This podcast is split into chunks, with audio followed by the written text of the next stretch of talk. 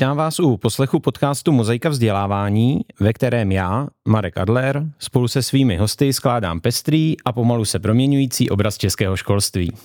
Hostem tohoto dílu je Marek Výborný, středoškolský učitel, bývalý ředitel gymnázia Mozartova v Pardubicích, politik KDU ČSL se zkušenostmi z městského zastupitelstva v Heřmanově městci i v poslanecké sněmovně. Pane Výborný, vítejte v podcastu Mozaika vzdělávání. Děkuji za pozvání, je mě potěšením.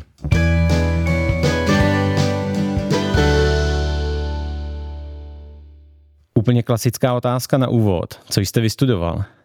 Já mám uh, vystudováno, respektive mojí alma mater, jak rád říkám, je Univerzita Palackého v Olomouci. Mám uh, zde vystudovanou teologii na Cedlometodické teologické fakultě, uh, což mnohé překvapí. Souběžně s tím jsem od druhého, třetího ročníku studoval také historii na Filozofické fakultě, čili mám ten záběr poměrně široký, teologie, historie a vlastně hned po státnicích, po promoci jsem nastoupil v roce 2001 jako učitel na gymnázium v Pardubicích. Tehdy gymnázium, které existovalo čtyři roky, čili velmi mladé. Jak vás to napadlo jít s tímhle vzděláním do školství? Bylo to něco přirozeného, protože musím říct, že jsem vždycky k, k mladé generaci tíhnul. Už si vzpomínám, že jsme na gymnáziu eh, na začátku 90. let měli k dispozici nějaké testy, nebo respektive nějaká společnost eh, s námi dělala testy našich studijních, profesních předpokladů a tam mě z toho jednoznačně vyšel ten předpoklad učitelský, pedagogický. Já musím říct, že třeba babička byla celoživotní učitelkou, takže trochu to v rodině máme, ať třeba eh, oba dva rodiče mám právníky, tak to učitelství tam také nějak obsaženo je. Můj strýc byl dlouhá leta ředitelem základní školy u nás v Hermanovém městci, takže jsme určitě i rodina učitelská. Nicméně to nebylo to, co by eh, primárně rozhodovalo o mé profesní dráze. Já, když jsem studoval teologii a studoval jsem jako like, tak jsem eh, velmi intenzivně uvažoval, jakým způsobem se taky člověk postará o sebe, o rodinu eh, do budoucna a to učitelství se nabízelo a já musím říct, že to vůbec nelituji. Já mám této profesi, bych řekl spíš k tomuto povolání, opravdu velmi osobní vztah Teď jsem sice v nějakém mezidobí, kdy se věnuji aktivně politice, ale těším se, až se jednou eh, za tu katedru vrátím. Není to pro mě zaměstnání. Být učitelem je pro mě povolání v tom absolutním smyslu toho slova povolání. Proč jste si vybral zrovna působení na gymnáziu? Tady jsem skutečně tehdy v tom roce 2001 nebyl nějak vyhraněný. Já jsem eh, dokonce studoval na jiném gymnáziu, kam jsem také dával žádosti. Tehdy to nebylo úplně jednoduché získat to místo učitele. Já jsem eh, no, ještě nabízel takové jako netradiční, ty netradiční možnosti aprobací, protože jsem měl eh, reálně vystudovanou, nebo respektive tedy pořád jsem ještě studoval eh, historii. Na teologické fakultě jsem měl pedagogické minimum, takže ty podmínky jsem splňoval. Nicméně třeba společenské vědy jsem určitě neměl standardně aprobované. Takže o to, to bylo složitější. Vzpomínám si, že v tom roce 2001 jsem na navštívil možná deset eh, různých středních i základních škol a eh, to se moc neví, jako perlička. Já jsem vlastně nikde neuspěl, všude eh, jsem dostal informace, že prostě aktuálně mají učitelů dějepisu, případně teda společenských věd, když se sem hlásí někdo z teologie, dostatek a uh, už jsem byl skutečně jako lehce, uh, lehce netrpělivý, protože od září jsem věděl, že už nebudu uh, řádným studentem, že tu historii budu studovat distančně a potřeboval jsem někde pracovat. A já jsem byl několik málo dní před podpisem pracovní smlouvy na základní škole v Hřmanovém městci, kde bych učil první stupeň, uh, což je úplně z dnešního pohledu jako to vypadá naprosto bláznivě, ale bylo to tak, prostě už opravdu teď říkám znouzecnost, byli jsme s panem ředitelem domluvení, že jemu tam vytrhnu ten spaty, protože mu odcházela nějaká kantorka na mateřskou, on nutně potřeboval, jsem říkal, tak eh, jezdím léta s dětma na tábory, pracuji s nima, eh, baví mě to, no tak eh, ty prvňáčky jako zvládnu, sice jako můj škrabopis, to je tragédie, ale to, to člověk nějak jako zvládne, bylo to opravdu před 22 lety, dneska bych si to už asi vůbec nedovolil, zpětně vidět viděno. Ale opravdu tři dny před podpisem pracovní smlouvy, která byla nachystána na té základní škole, tak se mi ozval ředitel gymnázia Mozartova v Pardubicích o toho Horák s tím, že to nakonec vypadá, že by ten zájem měl, protože on tam ten můj životopis taky měl, ať se druhý den zastavím. No tak jsem vyrazil na gymnázium, které v Pardubicích nikdo neznal. Hodinu jsem ho hledal, přestože jsem nejsem přímo pardubák, ale v Pardubicích jsem čtyři roky studoval to druhé gymnázium. Tohle tedy nikdo neznal, ani lidé na ulici mě nebyli schopni navigovat, tak jsem tam bloudil uprostřed sídliště, než jsem našel tu eh, základní školu, kde tehdy to naše gymnázium sídlilo. No a ten příběh takhle začal. Tak to bylo takové řízení osudu, protože vy jste potom s tímto gymnáziem spojil i svoji ředitelskou kariéru. Určitě ano a eh, v Pardubicích se tomu říká tak trochu lidový Mozarták. Eh, ono to není Mozartovo gymnázium, je to gymnázium, které sídlí na Mozartově ulici, ale opravdu v Pardubicích dneska, když řeknete Mozarták, tak už všichni vědí. Eh, nikdo nebloudí, jsou tam dvě, řekněme, gymnázia na Dašické ulici a na Mozartáku a v Pardubicích se prostě ví a ano, tahle škola je mojí srdeční záležitostí. Já jsem tam působil vlastně celou svoji pedagogickou dráhu, nejprve jako učitel společenských věd a dějepisu, vzhledem k tomu, že jsem měl vystudovanou tu teologii, tak jsem tam zahájil i nepovinný kurz latiny například a další věci. Mě učení opravdu baví jako já jsem od roku 2001 tam učil, v roce 2013 eh, zcela řízeně eh, s podporou eh, dosavadního ředitele, který mě tam přijímal a který mě řadu let už připravoval na to, jestli bych po něm v okamžiku, kdy bude odcházet do důchodu nebo bude mít důchodový věk, tu štafetu vedení školy nepřevzal. Měl jsem, myslím, a teď to nechci říkat s nějakou mírou nepokory nebo píchy. Měl jsem podporu kolegů, učitelů pedagogického sboru a chtěli jsme skutečně tu školu dál rozvíjet, eh, nějaké vize tam byly a proto jsem do toho roce 2013 šel. Jakkoliv musím říct, že platí pro mě první premisa ve školství, na učiteli záleží. Druhá je na řediteli záleží, ale ten ředitel to má dneska hrozně těžké. V tom smyslu, že eh, v okamžiku, kdy tím ředitelem je někdo, kdo opravdu se cítí doma za tou katedrou, v tom kontaktu, v té interakci s tím žákem, studentem, tak samozřejmě to zavalení, eh, protože ředitel dneska opravdu jsou z 80-70% úředníky, to je samostatné téma, možná se k tomu dostaneme. Já jsem se vždycky těšil a snažil jsem se jako nechat si aspoň pět, sedm hodin v úvazku jako ředitel školy, protože pro mě to bylo takové pohlazení po duši v tom šíleném týdnu eh, ředitelování, kdy jsem mohl jít na seminář třeba z dějepisu a s těmi studenty se připravovat třeba k maturitní zkoušce.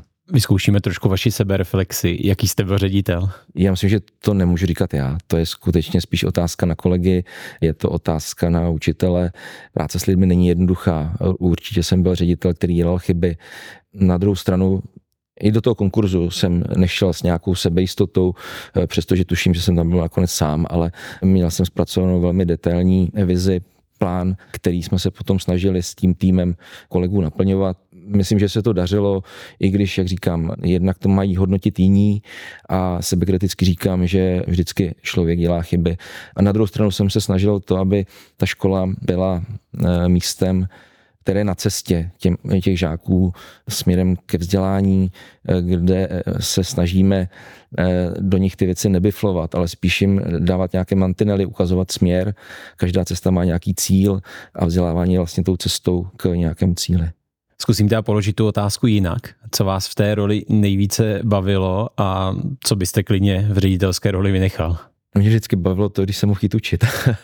já jsem říkal, vždycky nebudu ředitelem eh, do konce své dráhy, já se chci vrátit potom opravdu té plnohodnotné výuce, i když dneska si občas říkám, jestli bych toho byl vůbec ještě schopen eh, po těch letech. Ale co mě bavilo, nebo vždycky jsem měl radost z toho, eh, když se podařilo plnit nějaký projekt, když jsme potom procházeli například s absolventy Eh, gymnázia, jejich další dráhu, jejich úspěch. To si myslím, že je vlastně ta pozitivní vizitka té školy. A je to i vizitka učitele. Pro mě tohle to bylo vlastně jedno z hlavních kritérií eh, toho, zda eh, ty věci dělám tak, jak bych chtěla správně nebo ne.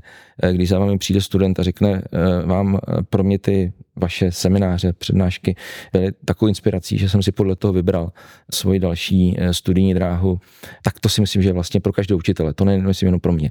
Pro každého učitele ta největší odměna. A pro ředitele samozřejmě je to okamžik, kdy víte, že o tu škole zájem, eh, že ta škola dokáže si vydobít nějaký eh, kredit eh, u té veřejnosti. v okamžiku, kdy samozřejmě jste v Pardubicích, máte tam velkou škálu Eh, možností, co se týká výběru středních škol, včetně gymnázií, ať už v Pardubicích nebo v okolí a eh, snažíte se mít studenty eh, chápavé, vnímavé, ty, kteří do té školy nechodí jenom z musu, ale protože chtějí si splnit nějaký svůj cíl. To jsou vlastně ty věci, které pro ředitele jsou potom nějakou odměnou. Myslím, že to není, vy jste se ptal, ta druhá otázka byla, co naopak ne, tak samozřejmě, když vyplněte v jednom týdnu třetí dotazník s s totožnými eh, otázkami, to někdy přemýšlíte, jestli si to hodíte v ředitelně nebo venku na hrušce, jako jo, eh, když to řeknu trochu, eh, trochu lidově. Ne, tak to, to jsou věci samozřejmě, které asi nikdo úplně nevyhledává. Myslím, že tím problémem eh, českého školství je i to, že ten ředitel skutečně je zahlcen eh, do velké míry tou administrativou. Já si pamatuju, že jsem vždycky jako eh, trpěl zadávání veřejných zakázek. My jsme byli malá škola, nebo jsme relativně malá škola, já jsem tam neměl žádného administrativního pracovníka, který by mě vyplňoval zadávačky u veřejných zakázek a podobně. A já jsem vždycky říkal, tak já tady strávím tři, čtyři hodiny sepisováním a obvoláváním firm a podobně a to jsou ty tři hodiny, kdy můžu být eh, někde na náslechu, na hospitaci, kdy můžu s kolegy rozebírat eh, to, co eh, se jim daří, co se jim nedaří, kde vidí nějaké mezery, prostor pro rozvoj té školy. Tohle mě vlastně vždycky jako dobíhalo a chybělo, že ten ředitel školy je zahlcen kde čím, technikáliemi, řízením a to, jestli jako v šatnách u teče kohoutek nebo neteče a podobně a na to, co by mělo být smyslem jeho práce. To znamená naplňovat vizi, s kterou tu školu řídí, dbát na uh, dobré mezilidské vztahy, tak na to potom nezbývalo času. No. Byla snaha třeba i tohle změnit, to, co vás přivedlo potom do politiky, a nebo to vůbec nesouviselo se školstvím? Určitě ano, já když jsem souhlasil s tím, že budu se ucházet u tu pozici ředitele školy, tak to nebyla nějaká moje ambice. Já jsem si tím nesplnil, neplnil nějaký svůj e, cíl. Mě opravdu bavilo učit a já do dneška, e, když se o tom bavíme nebo se mě někdo zeptá, tak já říkám, pro mě to je skutečně celoživotní povolání. Já pořád jsem učitel, přestože v tuto chvíli jsem poslanec třeba, tak jsem učitel a takhle jsem tomu přistupoval. A ano, můj vstup do politiky vlastně byl podobný. Já jsem přestože pocházím z rodiny a někdy o sobě říkám, že jsem homo politicus v tom dobrém slova smyslu. Pocházím z rodiny, kdy můj uh, taťka, ať právník, advokát, tak po roce 89 uh, eh, se stal poslancem České národní rady, potom zde v poslanecké sněmovně zasedal jako poslanec, chvíli byl ministr, pak skončil jako ústavní soudce a soudce nejvyššího správního soudu. Takže my jsme v tom doma žili, mě to od malička zajímalo, já jsem se o život veřejný zajímal. Vždycky jsem to vnímal eh, spíš prismatem toho, že to je nějaká služba té veřejnosti, že to není něco, kam si jdu eh, jako, nedej bože, vydělat peníze nebo něco podobného. Jo? O tom to opravdu není. Je to od toho latinského ministráre, člověk by měl to takhle vnímat, ministr je ten, kdo má sloužit. A eh, já mám sám svůj život nastavený tak, že se snažím neutíkat před nějakou odpovědností každý to s tou odpovědností nějak nakládáme, nějak pracujeme a myslím, že eh, bychom eh, možná v nějaké životní etapě měli naplnit i tu odpovědnost za zprávu věcí veřejných, když to řeknu teďka velmi, eh, velmi obecně. A proto jsem od roku někdy 2005 zastupitelem Heřmanově městci, což je drobnost. My jsme malé městečko, necelých pět tisíc obyvatel, ale s touto odpovědností jsem řekl ano, já chci, aby se gymnázium rozvíjelo a pokud eh, ten eh, původní ředitel, mimochodem zakladatel té školy, Ota Horák, za mnou přišel opakovaně s tím, jestli bych nezvážil to, že tu školu převezmu jako ředitel, tak jsem říkal, ano, já tu odpovědnost vnímám, cítím, jakkoliv eh, to není nějaká moje meta, tak chci, aby ta škola se rozvíjela půjdu do toho. No a podobně to bylo v okamžiku, kdy jsem byl osloven s nabídkou jít do politiky. Poprvé se to stalo v roce 2013, kdy jsem dostal nabídku být lídrem eh, ve volbách do poslanecké sněmovny za KDU ČSL, ale bylo to tři měsíce poté, co jsem úspěšně prošel konkurzem a převzal tu školu s nějakou vizí, s nějakým plánem a tehdy jsem tu nabídku odmítl, protože jsem věděl, že bych nebyl schopen splnit tu vizi, že bych vlastně popřel tu odpovědnost vůči té škole. Vůči ne škole jako instituci, ale i vůči těm studentům, vůči kolegům, pedagogům, kteří mě podporovali a podpořili, vůči našemu týmu. Tak jsem poprvé do toho nešel a ta nabídka se pak opakovala po těch čtyřech, čtyřech a půl letech znova a tam už jsem tedy měl za sebou nějakých pět a půl roku ředitelování. A tehdy jsem řekl, eh, že chci i se znalostí toho školského prostředí, vzdělávací politiky, protože jsem se tomu věnoval třeba i na úrovni eh, Pardubického kraje. Byl jsem v kontaktu pravidelně s kolegy, řediteli škol a eh, nějakou představu si člověk utvoří, vidí, kde jsou ta slabá místa, co by případně šlo změnit. A jsem říkal, tak pokud budeme na to jenom žehrat někde z ředitelny, tak mnoho nezměníme. Tak jsem to bral jako výzvu a s nějakým tady vzadu vědomím toho, že se jednou do té školy vrátím, tak jsem řekl, půjdu teď do té politiky. No ale ten politický život je asi trošku složitější a možná vám nikdy neumožňuje se věnovat jenom tomu školství. Co všechno máte teď ve své agendě? To máte pravdu. Eh, vlastně celé to první období, kdy jsme byli v opozici, tak to dopadlo tak, že na mě nezbylo místo ani ve školském výboru. Já jsem musel změnit eh, úplně eh, ten předmět toho zájmu. Byl jsem členem ústavně právního výboru, jakkoliv pocházím z právnické rodiny, nejsem právník. Jakkoliv jsem třeba se věnoval výuce základu práva na gymnáziu, tak to opravdu není srovnatelné ani vzdáleně, ani vzdáleně s právnickým vzděláním. Přesto to pro mě byla velká výzva, je to poté, pro toho politika je i o schopnosti si vytvořit nějaký tým spolupracovníků a my jsme s tímto týmem spolupracovníků se začali hodně věnovat problematice exekucí, insolvencí, případně věci kolem volebního zákona. Byl jsem předkladatelem toho, co nakonec uznal eh, za oprávněný, opodstatněný ústavní soud ohledně třeba načítacích klauzulí u koalic. Pak to skončilo ústavního soudu, ústavní soud tu načítací klauzuli 5, 10, 15 20 zrušil. Stejně tak jako eh, přepočty hlasů na mandáty a další věci. Když se dneska řekne milostivé léto eh, v oblasti dlouhého poradenství, tak jsem spolu se svým týmem autorem této myšlenky, která dneska je všeobecně známa. Takže ano, ta politika skutečně potom není o tom, že eh, se mohu věnovat jenom tomu školství, vzdělávání. Eh, člověk musí být schopen pojmout těch oblastí daleko víc. A dneska jsem předseda poslaneckého klubu, kdy to je lidově řečeno od Šumavy k Tatrám. Ale eh, ano, v tomto volebním období jsem do toho školství, řekněme, do vzdělávací politiky ponořen přece o trochu víc, protože jsem součástí třeba školského výboru, zjednodušeně řečeno tady v poslanecké sněmovně.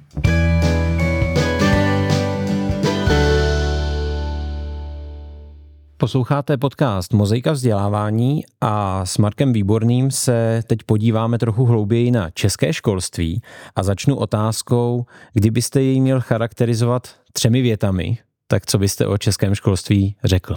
Já jsem přesvědčen o tom, že české školství na tom není nějak špatně, ale potřebuje vnímat půl z doby. Myslím, že to je něco, co úplně neumíme, že občas zůstáváme trochu pozadu.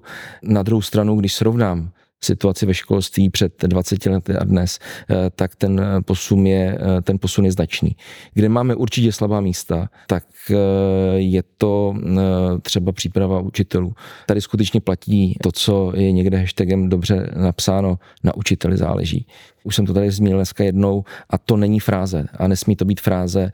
Buď máte ve škole kvalitní učitele, kteří dokáží být pro své žáky velkou inspirací, kteří nechodí do školy si jenom odučit svých 45 minut a dál s těmi žáky, studenty nepracovat, ale kteří je dokáží dále rozvíjet, eh, kteří se nebojí moderních eh, metod, eh, kteří dokáží vnímat to, co do těch škol třeba aktuálně přichází a nebát se umělé inteligence, když to řeknu úplně aktuálně dneska.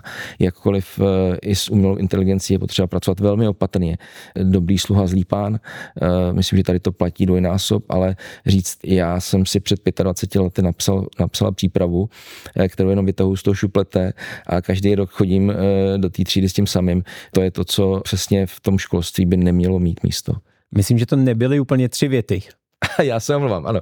Ale zároveň slyšel jsem tam dvě velká témata. Eh, jedno puls doby, přizpůsobování se tomu novému, co přichází, ať už je to umělá inteligence či cokoliv jiného.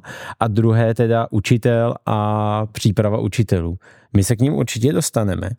Mě by ale zajímalo, když byste se do těchto témat chtěl pustit, tak kdo vůbec v tom českém školství má tu moc něco změnit, protože vy jste si prošel tou úrovní od školy, učitele, ředitele, zřizovatele až po tu národní úroveň. A kdo jsou ti klíčoví aktéři? Tak české školství v tomto smyslu je hodně fragmentizované. Možná výrazně víc než jinde v Evropě. Eh, když to přeženu, trochu přeháním, eh, tak my u nás máme 14 ministerstv školství. Ukázalo se to krásně eh, teď v posledních dnech debata ohledně kapacit na středních školách. No, v okamžiku, kdy, a já neříkám, že to nemá tak být, ale v okamžiku, kdy zřizovatele středních škol jsou kraje a kraje si rozhodují o té kapacitě, protože ta debata je jenom o tom, jestli bude budeme té škole ty židličky, tu kapacitu mít nebo nebudeme. Tak eh, tady máme opravdu 14 suverénů a hlavní město Praha. Tohle to je potřeba si uvědomit. Čili některé věci se skutečně, pokud je například o tu oborovou nabídku a tu strukturu, do určité míry eh, rozvíjí na té krajské úrovni. Samozřejmě pod vlivem nějakého dlouhodobého eh, záměru. Dlouhodobý záměr vzdělávání na té celostátní úrovni určuje ministerstvo. Ale to, jak je potom ten dlouhodobý záměr konkretizován, například Pardubického kraje, Zlínského kraje, Karlovarského kraje, tak to už je opravdu odpovědností té krajské reprezentace. Takže tady jenom ukazuje, že to skutečně nelze říct, největší vliv má minister nebo největší vliv má radní eh, v Praze eh, pro školství. Pokud jde o ty věci, které jsem tady trochu nakousl, například přípravu učitelů, tak tady samozřejmě určitou roli hraje ministerstvo školství, například v rámci podpory eh, pedagogických fakult, nebo přesně já raději říkám fakult vzdělávajících učitele, to nejsou jenom pedagogické fakulty.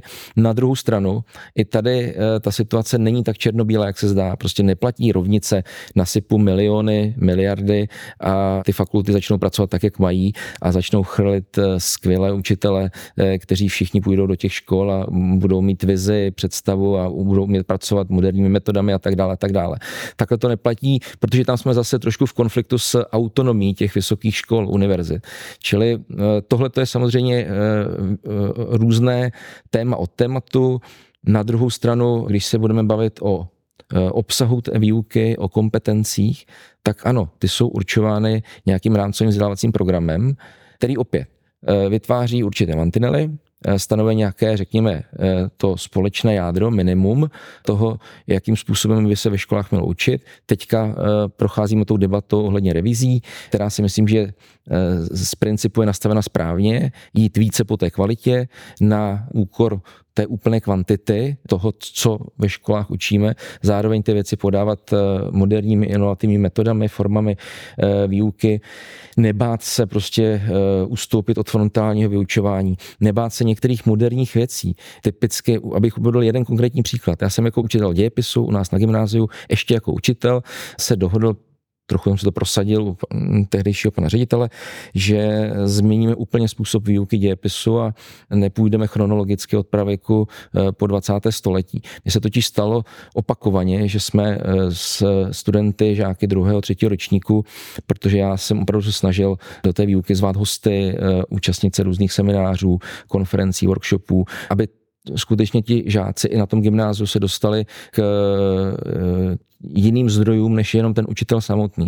A mně se pak stalo, že jsme měli debatu s paní Doležalovou a její maminkou, rozenou Šťulíkou, to je ta jedna z těch dvojčat, které přežili ležáky, pak se vrátili a ti studenti v tom ročníku eh, nevěděli nic o ležácké tragédii protože tehdy prostě někteří jo, se na základní škole nedostali v dějepisu ani k druhé světové válce. Jsem říkal, tohle je hrozný v okamžiku, kdy ve druhém ročníku učíte politologii, mezinárodní vztahy. Musíte znát ten historický kontext a vy se budete plácat někde e, ve středověku, raném novověku. Tak jsem to celé překopal a začali jsme v prvním ročníku na gymnáziu, jsme čtyřleté gymnázium, učit e, dějiny 20. století ne přesně od roku 1900, tam je potřeba vzít ten předvoj konce 19. století, který určuje charakter 20. století, ale tomu jsme se věnovali možná skoro dva roky, včetně těch nejnovějších eh, věcí dotýkajících se eh, euroatlantického prostoru, vstupu České republiky do NATO, do Evropské unie a dalších. A tebe potom eh, jsme se vrátili k těm kořenům, antická kultura, civilizace a spíš než nějaký přehled dat a panovníků a bitev punských válek, tak to, abychom vlastně zpětně viděli, kde jsou ty kořeny té moderní evropské kultury a civilizace. Co jsme si z té antiky vzali, na čem naše civilizace stojí. No a Tohle to jsem teďka tady možná trochu déle, ale popsal jeden z příkladů, kdy by na úrovni těch eh, celostátních mantinelů v rámci třeba RVP měl být ponechán velký prostor a svoboda eh, pro školy a učitele ředitele škol, aby se v rámci modelování svých školních vzdělávacích programů ty věci vlastně mohly uspůsobit. Já neříkám, že tento způsob, který jsem já zvolil v Pardubicích, musí nutně sedět každému ale eh, měla by tady být ta možnost této volby. To by podle mého názoru měl být jeden z cílů třeba reformy rámcových vzdělávacích programů. To znamená, že ta svoboda, kterou vy jste teď popsal, toho jednotlivého učitele, ředitele, školy, je pro vás hodně důležitá a nechtěl byste ji omezovat. Ne, určitě ne. Já myslím, že stát má eh, vytvářet mantinely, několik bariéry. V okamžiku, kdy ty mantinely se stanou spíše bariérou, eh, tak je to na úkor eh, rozvoje té školy, je to ve finále na úkor toho žáka. O toho žáka, o toho studenta nám jde. Zároveň to samozřejmě vytváří tu otázku, když máme 4300 základních škol a ty mají mnoho různých zřizovatelů, tak jak třeba podpořit ty, kde žáci prospívají méně než v jiných školách v jiných regionech? Narážíte na velké téma nerovností eh, českého školství. To je věc, která bohužel Eh, bohužel nás dobíhá. Pěkně o tom hovoří ve svých textech nebo v publikaci eh, Slepé skvrny Dan Prokop, sociolog, který se tomu tématu dlouhodobě věnuje. Bohužel eh, část, určité procento našich žáků a studentů je bohužel zatíženo v rámci své vzdělávací dráhy eh, místem svého původu, ale také nějakým svým socioekonomickým statusem, z jaké rodiny pochází. A eh, přesně na tyto skutečnosti bychom se měli zaměřovat. My jsme se o tom bavili i nedávno v rámci třeba KDU ČSL, kde máme nějakou odbornou skupinu učitelů z terénu a toto jsme si vlastně vydefinovali jako jednu z výzev i pro příští roky. Eh, dokázat snižovat tuto bariéru nebo míru nerovností českého školství. Ty cesty nejsou úplně jednoduché, ale dovedu si některé, dovedu si některé věci eh, představit. Můžeme jít cestou indexace nákladů, kdy na základě té míry indexace by například ty strukturálně postižené regiony eh, mohly mít v těch školách trochu jiné podmínky, například menší počet eh, žáků ve třídách a podobně. Prostě eh, tady eh, do velké míry může pomoci individualizace, eh, větší míra individualizace té výuky. No a když budete mít ve třídě 25-30 žáků, tak se v těchto regionech s tím pracuje výrazně hůře. Velmi tady mohou pomoci ty pozice podpůrné ve školství, Teď jsme nedávno schvalovali tedy zákon o pedagogických pracovnících. Řada těch podpůrných pozic tam je nově definována. Eh, týká se mimochodem těch učitelů, trochu jiné téma, nastupujících, provázející, uvádějící učitel, eh, což je velmi důležité, ale tady mám na mysli na eh, pozici třeba sociálního pedagoga. Tak to je pozice, která v tuto chvíli tady není definována v zákoně o pedagogických pracovnících. To se nám nebo mě upřímně řeknu, poctivě nepodařilo prosadit, ale myslím, že eh, jako ve finále jako není to o té definici. Je to o tom, eh, zda v těchto eh, místech, lokalitách jsme schopni toho sociálního pedagoga zaplatit, protože jaká je jeho role? Jeho role je právě být tím pojítkem mezi tou rodinou a tou školou a neházet tohle všechno na, třeba na toho třídního učitele, který na to jakou tu kapacitu nemá. Často na to nemá ani to vzdělání. On možná ten sociální pedagog ukazuje to, že to nikdy není záležitost jenom školství, dokonce i ředitelé škol se neschodnou na tom, Přesně jestli by tak. chtěli sociálního pedagoga jako pedagogického pracovníka, nebo by byli radši, aby to zůstalo v gesci sociálních věcí a byl to sociální pracovník. Rozumím oběma pohledům, pro mě ale je důležitější, aby tam ten sociální pedagog byl. Jestli bude součástí školy, a škola ho bude mít z čeho zaplatit, a nebo jestli bude součástí nějaké místní, uh, místní nabídky sociálních služeb, je mě upřímně řečeno jedno. Uh, já hlavně potřebuju, abych, když teda budu jako ředitel školy, uh, tak já potřebuji toho sociálního pedagoga mít k dispozici a využít ho pro tu komunikaci mezi tou rodinou a tou školou. Protože teď to dítě vám nepřijde tři dny za sebou do školy, vy si nikomu nedovoláte a ten ředitel má zítra auto a začít objíždět ty lokality a zjišťovat, tak, kde pak toho Epika máme, jako jak to, že neposíláte do školy a podobně. Tam si myslím, že ta role je prostě zcela nezastupitelná. Teď je možná nejsložitější ta situace pro ty vlastní sociální pedagogy. Oni mohou vystudovat vysokoškolské studium, ale zároveň teda nejsou ukotveni v zákonu o pedagogických pracovnících. Ano, tím jsem argumentoval, nebo, nebo ne, nejenom já, ale ano, to byl ten jeden z podle mého názoru pádných argumentů. Eh, my tady nabízíme eh, nějaký eh, obor studijní na vysoké škole, ale nikde ho ukotvený nemáme. Což teda mimochodem, když se bavíme o těch výzvách českého školství, nebo kde máme ta slabá místa, no tak tohle to je modelový příklad. Ale když se podíváte na obecně Národní soustavu kvalifikací, Ehm, mám pocit někdy, že jsme ve středověku. S tím souvisí i vůbec jako struktura potom vysokoškolského studia. To, jestli bychom se neměli dostat eh, k nějakému režimu toho, co je známe v Německu, když to řeknu česky, tak jsou to eh, profesní bakalářské programy, kde je, není ambicí pokračovat dál tou, řekněme, vysokoškolskou dráhou, akademickou dráhou na to magistra, ale mít toho profesního bakaláře a jít do té praxe pracovní, jo, Fachhochschule, tak jak to mají třeba v Německu jsou to věci, které nezměníte lusknutím prstu z roku na rok. Ale eh, podle mě stojíme teďka před velkými tématy úprav, změn eh, českého školství. Nakonec nový pan minister Mikuláš Bek o tom také hovoří a my ty debaty vedeme o tom i spolu.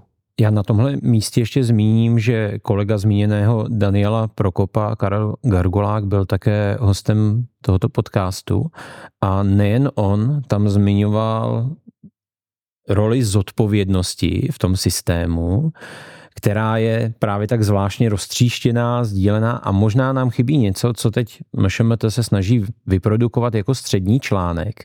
Věříte tomu, že nějaký střední článek mezi školou a krajem, případně mezi školou a MŠMT, může tomu českému školství pomoci? Já se přiznám, že tomu současnému modelu středního článku plně důvěru nemám. Znám ho, vím, jak běžely ty modelové školy na Světavsku a e, v Semilech, e, jsem seznámen s těmi výstupy, ale já vlastně nevím, jestli tohle to je ta cesta. On to totiž není článek, spojící článek mezi školou a krajem e, nebo školou a ministerstvem. Tak, jak dneska já vnímám tu představu ministerstva o středním článku, tak je to snaha vytvořit nějakou metodickou podporu ředitelům škol, zvláště těch malých škol na těch malých obcích, eh, kde nemají za sebou odbor školství, jako v okresních nebo krajských městech nebo na ORPčkách, a jim eh, eh, ulevit z té administrativy, byrokracie, jim poskytnout podporu v okamžiku, kdy narazí na problém, že nevidí, jak vyplnit nějaký dotazník nebo nějaké výběro, nějakou zadávačku k výběrovému řízení a podobně. To samo o sobě je správný cíl a dobrá myšlenka. Jen si nejsem jist, zda máme dostatečné třeba personální a finanční kapacity na to, abychom eh, dokázali tento, tímto středním článkem eh, do budoucna pokrýt eh, celé území České republiky. Kladu si otázku, jestli podobnou roli nesplní jeden, dva zaměstnanci na krajském úřadu, protože takhle to funguje doposavat. Ten ředitel, když si nevěděl rady, tak eh, z pravidla tušil, věděl, že může zvednout telefon a zavolat na ten krajský úřad na odbor školství eh, tomu příslušnému pracovníkovi a zeptat se ho. Samozřejmě možná jsou, je různá praxe v různých krajích, ale třeba v Pardubickém kraji tohle to opravdu bez problémů fungovalo.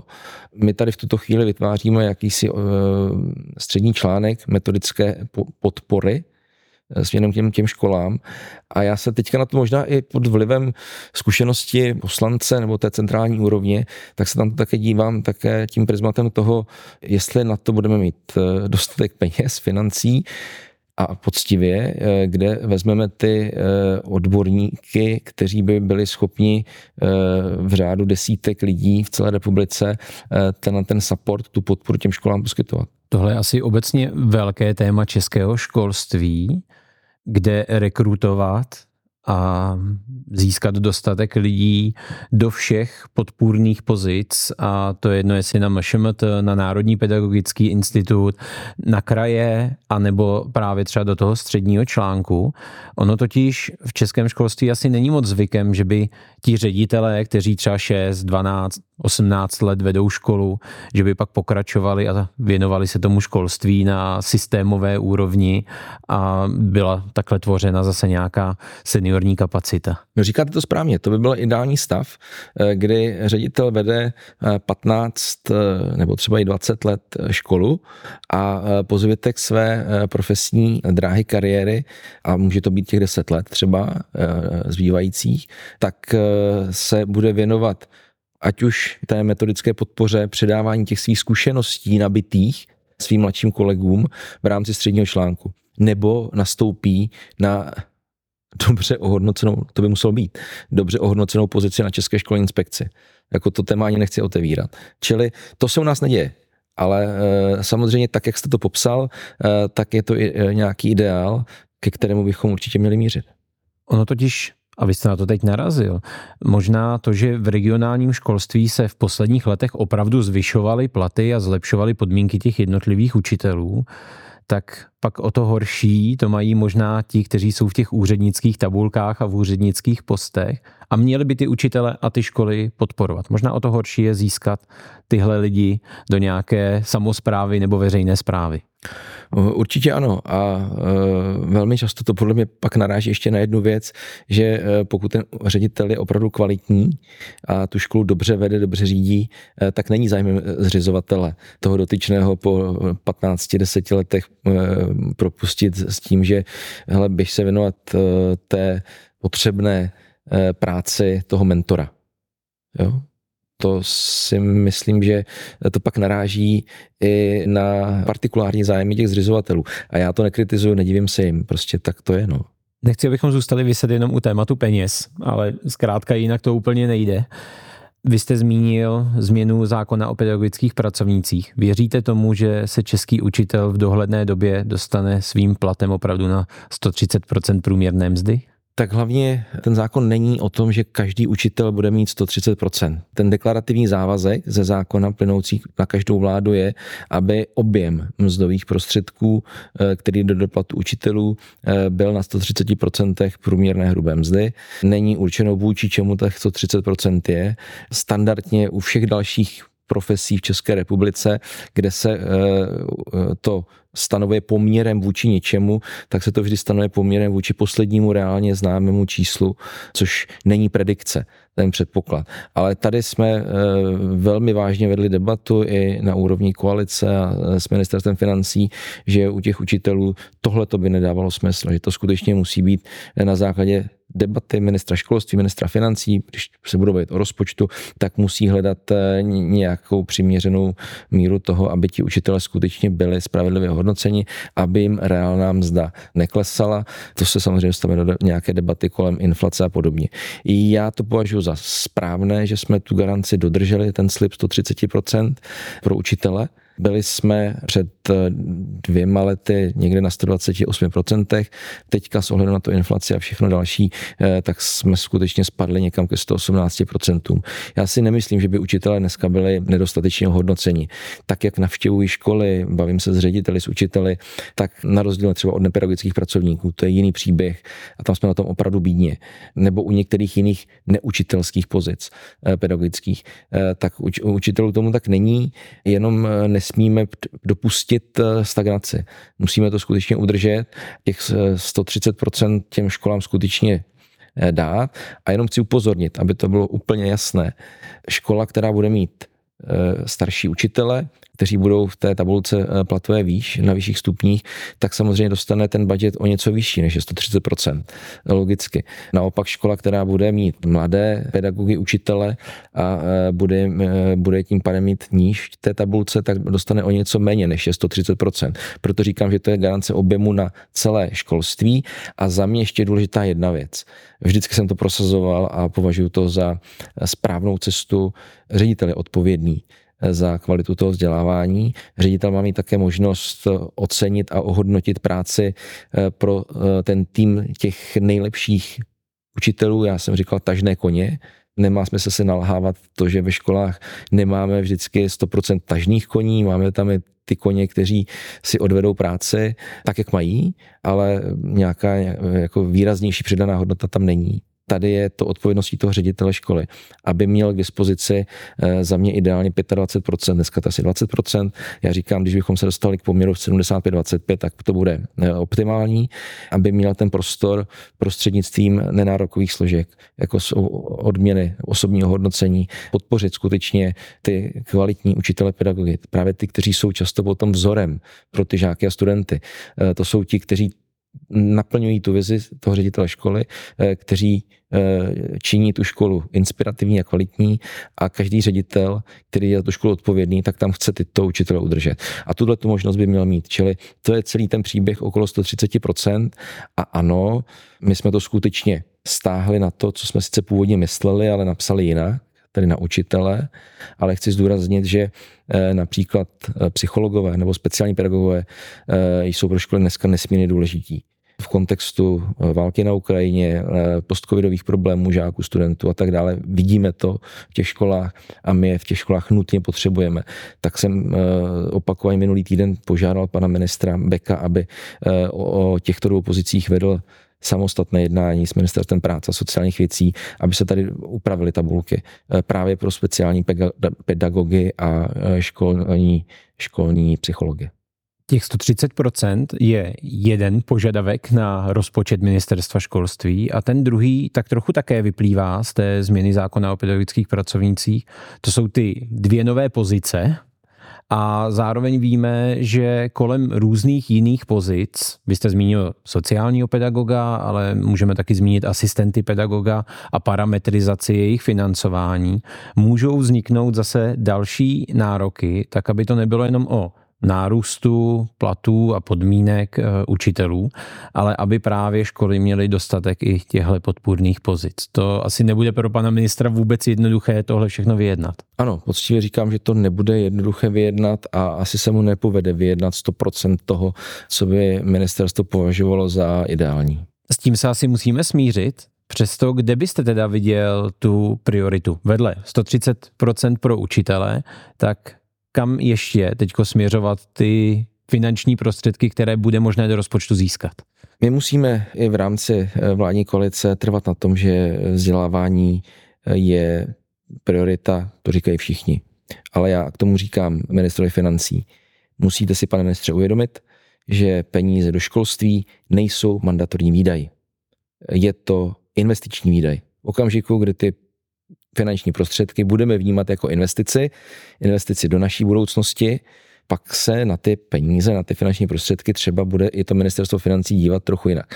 Změnit tohleto mentální nastavení i u těch úředníků občas fakt není jednoduché, ale opravdu se o, to, o, tohletu, o tuto změnu snažím maximálně.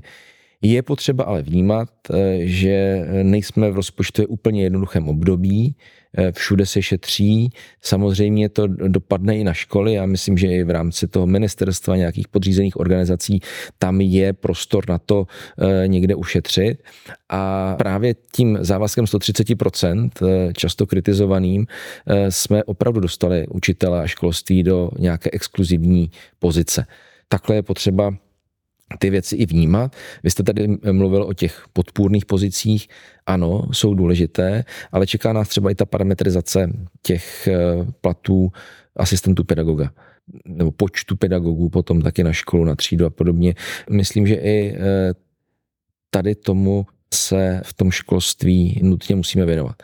Co ale platí, a mě to teda velmi rozčiluje, říkám to vždycky na různých politických jednáních, když někdo vytahuje, jak nám roste v rámci školství počet státních zaměstnanců, řeknu, no, tak to je logické. Pokud vám do škol nastupují silné populační ročníky základní střední školy, tak pokud nechcete přistoupit na teze, že budeme mít ve třídě 38 žáků, já jsem to zažil, v první, ve druhé třídě já jsem Husákovo dítě, takže my jsme opravdu byli tehdy namačkaný jako eh, v deseti budovách jo, a eh, bylo nás 38 ve třídě, to asi nikdo nechceme pokud eh, platí teze, že nám jde o kvalitu ve školství, no tak pak logicky eh, musíme přijmout učitele a musíme ty učitele zaplatit. To eh, prostě tak je. Znovu říkám, jsou to peníze, které jsou investicí, nikoli mandatorním výdajem.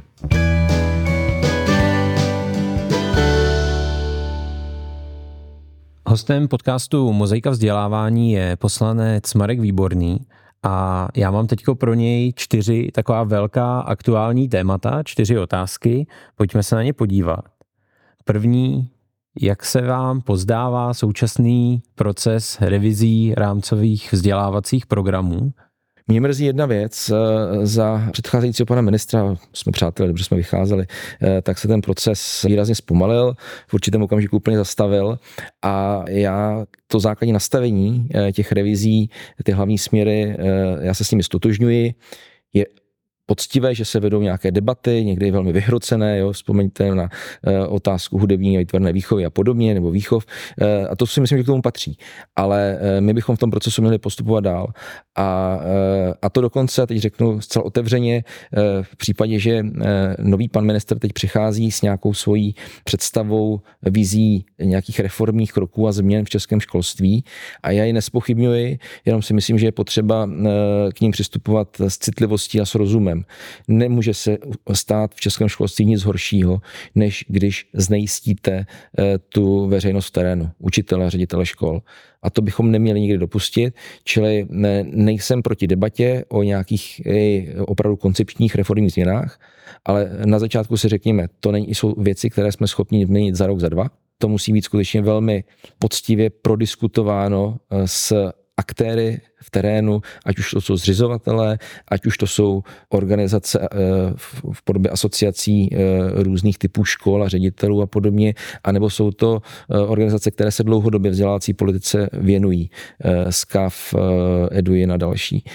Ano, ale ta myšlenka vůbec těch reformních kroků by podle mého názoru neměla znamenat zastavení práce na revizi rámcových vzdělávacích programů. Jsme už tak daleko, že bychom měli naplnit ty cíle, eh, to znamená ten rok 2024. Bojím se, že to eh, se dostává už do okamžiku, kdy si nejsem jist tím, že se ten cíl splnit podaří. Osobně to považuji za chybu. A to i v situaci, kdybychom možná za dalších 4-5 let to RVP měli nějakým způsobem upravit, protože by došlo možná k nějakým změnám, úpravám a podobně. Přesto bych já osobně ten proces nechal doběhnout, eh, protože vlastně i školy eh, na to dneska už čekají. Malá revize už se stala, ta už je nějakým způsobem implementována. Eh, nepovažuji za rozumné tu revizi úplně zastavit. Položím jednu úplně konkrétní otázku, která teď zaznívá v diskuzích.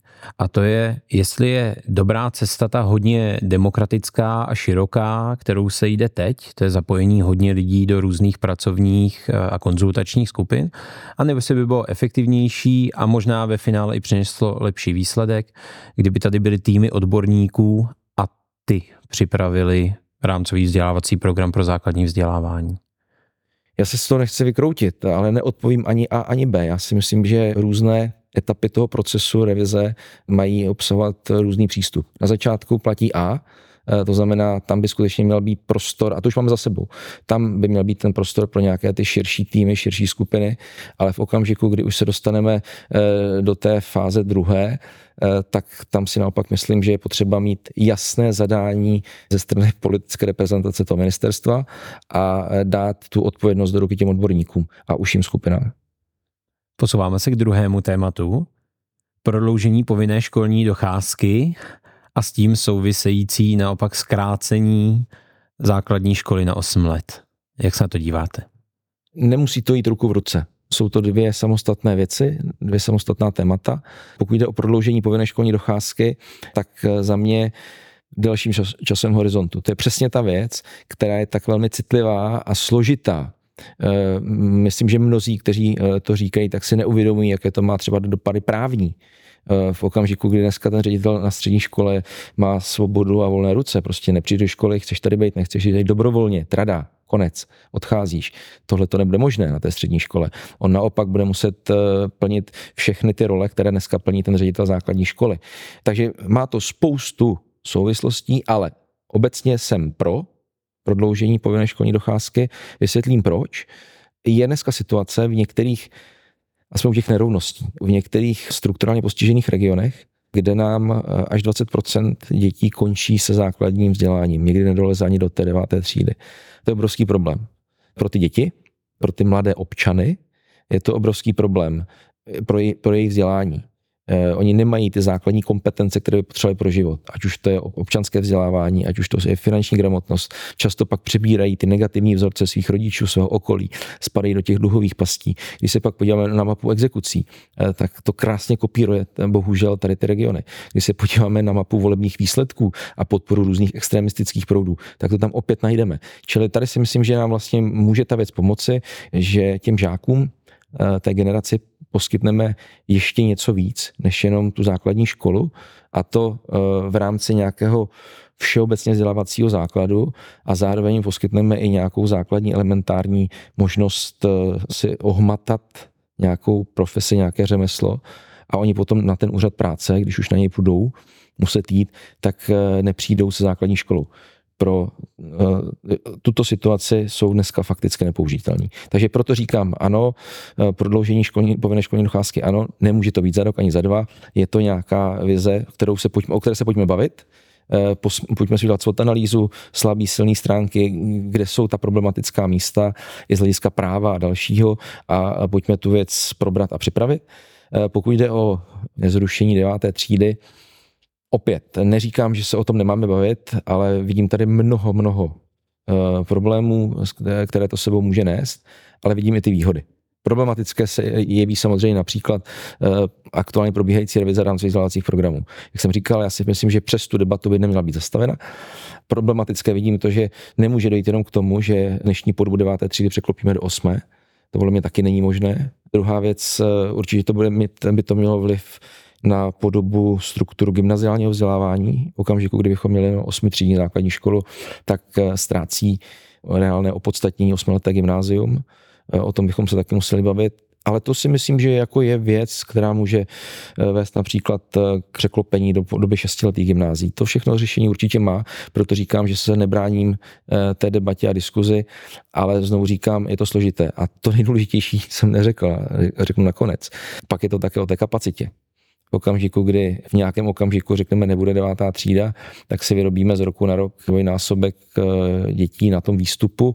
Ono samozřejmě hovoří se o tom, že by to musela být nějaká náběhová fáze několik let za sebou. To všechno chápu, beru, vnímám, ale těžko to můžeme dělat v těch nejexponovanějších letech, eh, kdy máme na tom eh, přechodu základní střední škola letos, jestli se nepletu, 100 tisíc dětí. Zase konkretizující otázky. První máme ty střední školy, nebo tady v tom případě možná spíše odborná učiliště, právě připravena na tu zakázku, kterou vy jim dáváte a to je v rámci toho prodloužení povinné školní docházky dále rozvíjet takové ty obecnější kompetence žáků. Přesně, popsal jste jedno z neurologických míst. Nemáme, a nejenom, že nemáme připraveny, podle mě nemáme ty školy na to ani a ředitel na to nemáme ani mentálně nastaveny. Proto říkám, že to nejde udělat eh, na základě několika týdenní nebo několika měsíční debaty a diskuze. Ta myšlenka je z mého pohledu správná, ale to, co jste řekl, je jeden z důvodů, proč to nemůžeme udělat za rok, za dva. Ty školy na to připravené nemáme. Pak se musíme bavit o sdílení učitelů, pedagogů a další věci, které nebude úplně jednoduché taky vysvětlit eh, v tom terénu. No a k tomu zkrácení základní školy na 8 let, ono by se možná nabízel ten systém, tuším fungující na Slovensku, a to je 4 roky první stupeň, 4 roky druhý stupeň. Může být. Eh, myslím, že to je nakonec úplně jedno, jako jo, ale eh, logicky říkáte to správně, já si to taky myslím, ale ten předěl mezi prvním a druhým stupněm je v zásadě jako nedůležitý, nezajímavý. Může takhle. On může být zajímavý v okamžiku, kdy se rozhodneme pro nějaké srovnávání výsledků vzdělávání na základní škole, což si myslím, že má nějaký smysl. Eh, my jsme tady vůbec neotevřeli téma přijímacích zkoušek a přijímacího řízení. Eh, to bylo taky velmi zajímavé. Myslím, že do budoucna, že by naše budoucnost by neměla být v jednotných přijímacích zkouškách, ale naše budoucnost by měla eh, být v tom, že to překlopíme na tu základní školu, ať už to bude do 9. nebo do 8. třídy, to je teďka jedno. Ale tam by se vlastně měly odehrávat eh, ty případné společné základy toho přijímacího řízení. A, a jestli to bude formou eh, jednotné přijímací zkoušky nebo národní srovnávací zkoušky žáků osmých nebo devátých tříd, to je teďka jedno, to je jako k nějaké debatě. Tak tam samozřejmě ten, to rozdělení 4 plus 4 smysl dává. Ale jako v tohle nevidím jako zásadní problém, jestli to bude 4 plus 4 nebo 5 plus 3. No 4 plus 4 ještě může hrát docela podstatnou roli ve chvíli, kdyby bylo realizováno to, co už také zaznívá v tom prostoru. A to znamená práce ze sítí škol tak, aby ty mnohdy malotřídní první stupně byly opravdu dostupné v každé obci nebo v dojezdové vzdálenosti několika kilometrů, ale ten druhý stupeň, tam už se ta vzdálenost prodloužila, měli jsme jako větší spádové školy, což by znamenalo, že by ty děti dojížděly o rok dříve. Jak se vůbec díváte na tenhle jako nápad nebo tohle pojetí, že první stupeň dostupný pokud možno co nejblíže po celé republice, všude, a druhý stupeň už potom výrazně má to dvě, má to dvě roviny. Ta první pro mě zásadnější a důležitější, to je kvalita. Doklají to bohužel i čísla České školní inspekce. Znám skvělé malotřídky, ale znám také malotřídky, které v tom porovnání eh, přece jenom trochu pokulhávají. A já nevím, jestli má být eh, naším cílem mít, tak jak vy říkáte, tu čtyřletou malotřídku v každé větší vesnici. První, co nás má zajímat, je ta kvalita. Druhé, co ale nemůžeme pomenout, jsou ty peníze. Je to nesmírně drahé. Je to nesmírně drahé, zájem těch zřizovatelů se potom spolu podílet na tom financování není kdo ví jaký. Jo? A tyhle ty věci prostě bychom měli, e, měli e, velmi pečlivě zvažovat. Je pak otázkou, jestli skutečně e, tou cestou nebudou spíš, spíše nějaké svazkové školy, kdy se ty tři, čtyři obce spojí dohromady a vybudují si plnotřídní základní školu. Až osm nebo jedna až devět. To je teďka v tuhle chvíli jedno. Čili nejsem úplně zastáncem té naprosté defragmentizace, jakkoliv rozumím, že v těch malých školách je ta míra té individualizace té výuky eh, potom samozřejmě snažší a jednodušší. Ale eh, myslím, že by to mělo být potom nastaveno tak, že pokud ta škola chce takhle fungovat, eh, nech tu možnost má, ale ať se potom skutečně na jejím provozu výrazně podílí ten zřizovatel. Tím už jsme se dostali k třetímu velkému tématu a to je kapacita základních a středních škol. Teď to vypadá, že největší problém je tedy na vstupu do těch středních škol, ale asi ani základní školy v mnohých regionech a jejich zřizovatele ještě nemají vyhráno. Tak co s tímhle a jak tomu jde z té státní úrovně pomoci? No, já řeknu jednu věc, která občas eh, není úplně chápána v médiích veřejnosti. Eh, problém přijímacího řízení na střední školy eh, nevyřeší samotná podoba toho přijímacího řízení a přijímacích zkoušek. To je nesmysl. Můžeme vést debatu o, o tom, jak má vypadat přijímací zkouška, je, eh, a tady je velký problém a říkal jsem to minulý týden panu ministrovi, jestli něco máme do roka udělat, tak je to změnit podobu přijímacích zkoušek. To znamená celé to řízení. Elektronizovat, to se dá stihnout. Eh, sice teda jako musíme začít teď i hned ty věci připravovat, protože to sebou ponese potřebu úpravy zákona. Ministerstvo musí mít odvahu vypsat výběrové řízení na ten IT systém, ale podle mě se to dá určitě vyřešit a eh, odpadne nám opravdu situace, eh, kdy nám rodiče obíhají školy se zápisovým lístkem. Mně to připadá jak ve středověku, jo, sednete na koně a objíždíte školy s, nějak, s nějakým lejstrem. Jo. Tak fakt jsme v roce 2023. Tohle to si myslím, že už prostě takhle nemůže dál fungovat. Tam se pak ten systém dá nastavit například prioritizací a v tom okamžiku můžete dávat ne dvě přihlášky, dáte pět přihlášek a nastavíte si priority 1, 2, 3, 4, 5. Ten systém pak samostatně určí, vlastně na první se nedostanete, druhá nedostanete, třetí dostanete, jdete tam. Samozřejmě není to takhle jednoduchý a museli bychom tady o tom mluvit hodinu, na což není čas úplně prostor, ale tohle to je něco, co ale nám nevykouzlí ta místa. Eh, ty židličky v těch školách, když to řeknu obrazně. Ano. Eh, vy se ptáte na kapacity a eh, tady je potřeba teda říct poctivě, v Karmelické tady může sedět kdo chce jakýkoliv minister. Ale pokud se ti zřizovatele, a vracím se k tomu, co jsem říkal na začátku, to je ta defragmentizace toho našeho systému. Pokud ten zřizovatel se v Karlových Varech, v Brně nebo v Pardubicích nerozhodne, že teď třeba pro tento a příští školní rok navýší počet tříd na gymnázích o dvě, nebo otevře jednu třídu strojní průmyslovky navíc, tak s tím v eh, té karmelické ten ministr nedělá vůbec nic. On dá jasně pokyn, ten už dal, požádali zřizovatel o navýšení kapacity, tak my vám to budeme jedním razítkem a podpisem zjednodušuju, prostě bez problémů povolovat. Ano, je to vaše odpovědnost, ale minister nemůže donutit toho hejtmana, aby tenhle ten krok udělal. A druhá věc, já trochu varuju před tím, že se teďka rozmáchneme a začneme stavět, budovat školy, protože tady máme moc dětí. Máme.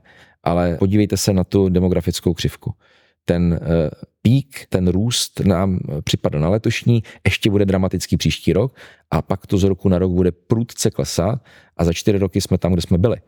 Ano, jsou specifické regiony. Praha, eh, kde to není jenom o demografii, tedy porodnosti, ale je to i o nějaké migraci a dalších a prstenec střední Čechy kolem Prahy. To všechno je pravda. Tyhle ty regiony se musí řešit specificky a tady se opravdu ty kapacity musí dobudovat ale jenom varuji před tím, abychom ve svatém nadšení, ve snaze zalíbit se, začali budovat školy, což tady taky není z roku na rok, jo, různě v regionech, a abychom za pět, za deset let neřešili ten problém, který já si velmi dobře pamatuji z Pardubic, kdy krajská reprezentace řešila, kde kterou školu zavře, kde jaký obor omezí a končilo to demonstracemi před krajským úřadem a e, minimálně jedna krajská radní na to e, fakticky dojela. A myslím, že to je jako obecně problém ve školství. Jsme někdy moc e, rychlí s tím rozhodováním a my se neřídíme daty tak jako současné reprezentace, včetně té pražské, i když zase vím, migrace a tak dále, tady je to složitější, tak věděli před 15-16 lety, kolik dětí přijde do toho středního školství zhruba a měli na to být připraveni a ne teďka jako koukat, eh, že tady někde v Praze ve středních Čechách je problém. Stejně tak víme, jaká bude ta situace na základní škole, tam samozřejmě těch 6-7 let a teď se podívejte, jak nám eh, dramaticky za rok a půl klesá porodnost tak pokud se nestane, že sem nepřijdou eh, děti někde zvenku, z Ukrajiny a podobně, ten problém bude velmi rychle pryč. A nemáme se přece dostat do situace, kdy pak budeme mít ty, mít ty školy prázdné a čekat, až zase přijde nějaký drobný nárůst, za 8 let on přijde, eh, jo, když se podíváte na tu porodnost, ale eh, nedostaneme se na čísla letošního roku už.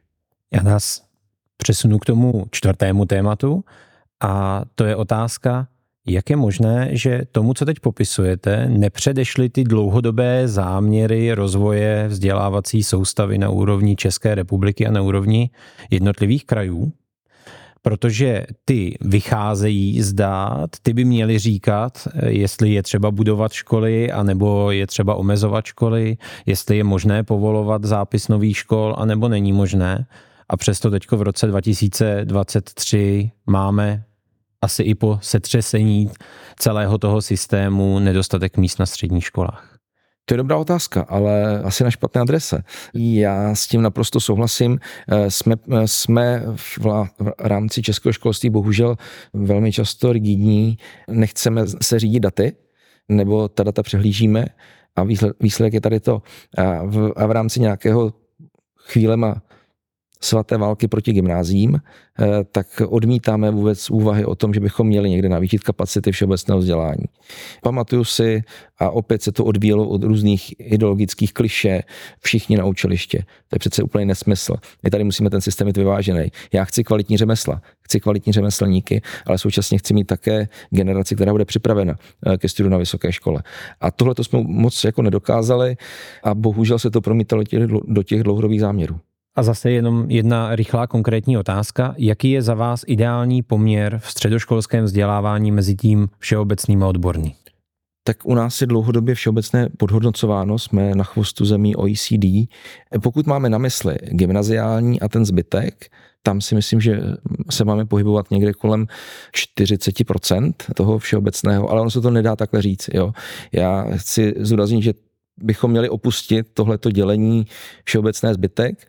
Eh, my bychom měli jít tou cestou, kdy ten eh, důležitý všeobecný základ, jako je kritické myšlení pro práci a třeba eh, rozpoznávání dezinformací, jako je finanční gramotnost, která bude prevencí proti dluhovým pastem, exekucím a podobně, jako je občanské vzdělávání, která bude prevencí před různými extremistickými nápady a podobně, tak toto bychom měli pokud možno dokázat poskytnout všem, to znamená 100% eh, té populace, eh, té mladé generace. A to, že část z nich potom se bude eh, posunovat tím odborným směrem, to je naprosto v pořádku. A část z nich se bude věnovat všeobecné, všeobecnému vzdělání a akademické dráze taky v pořádku.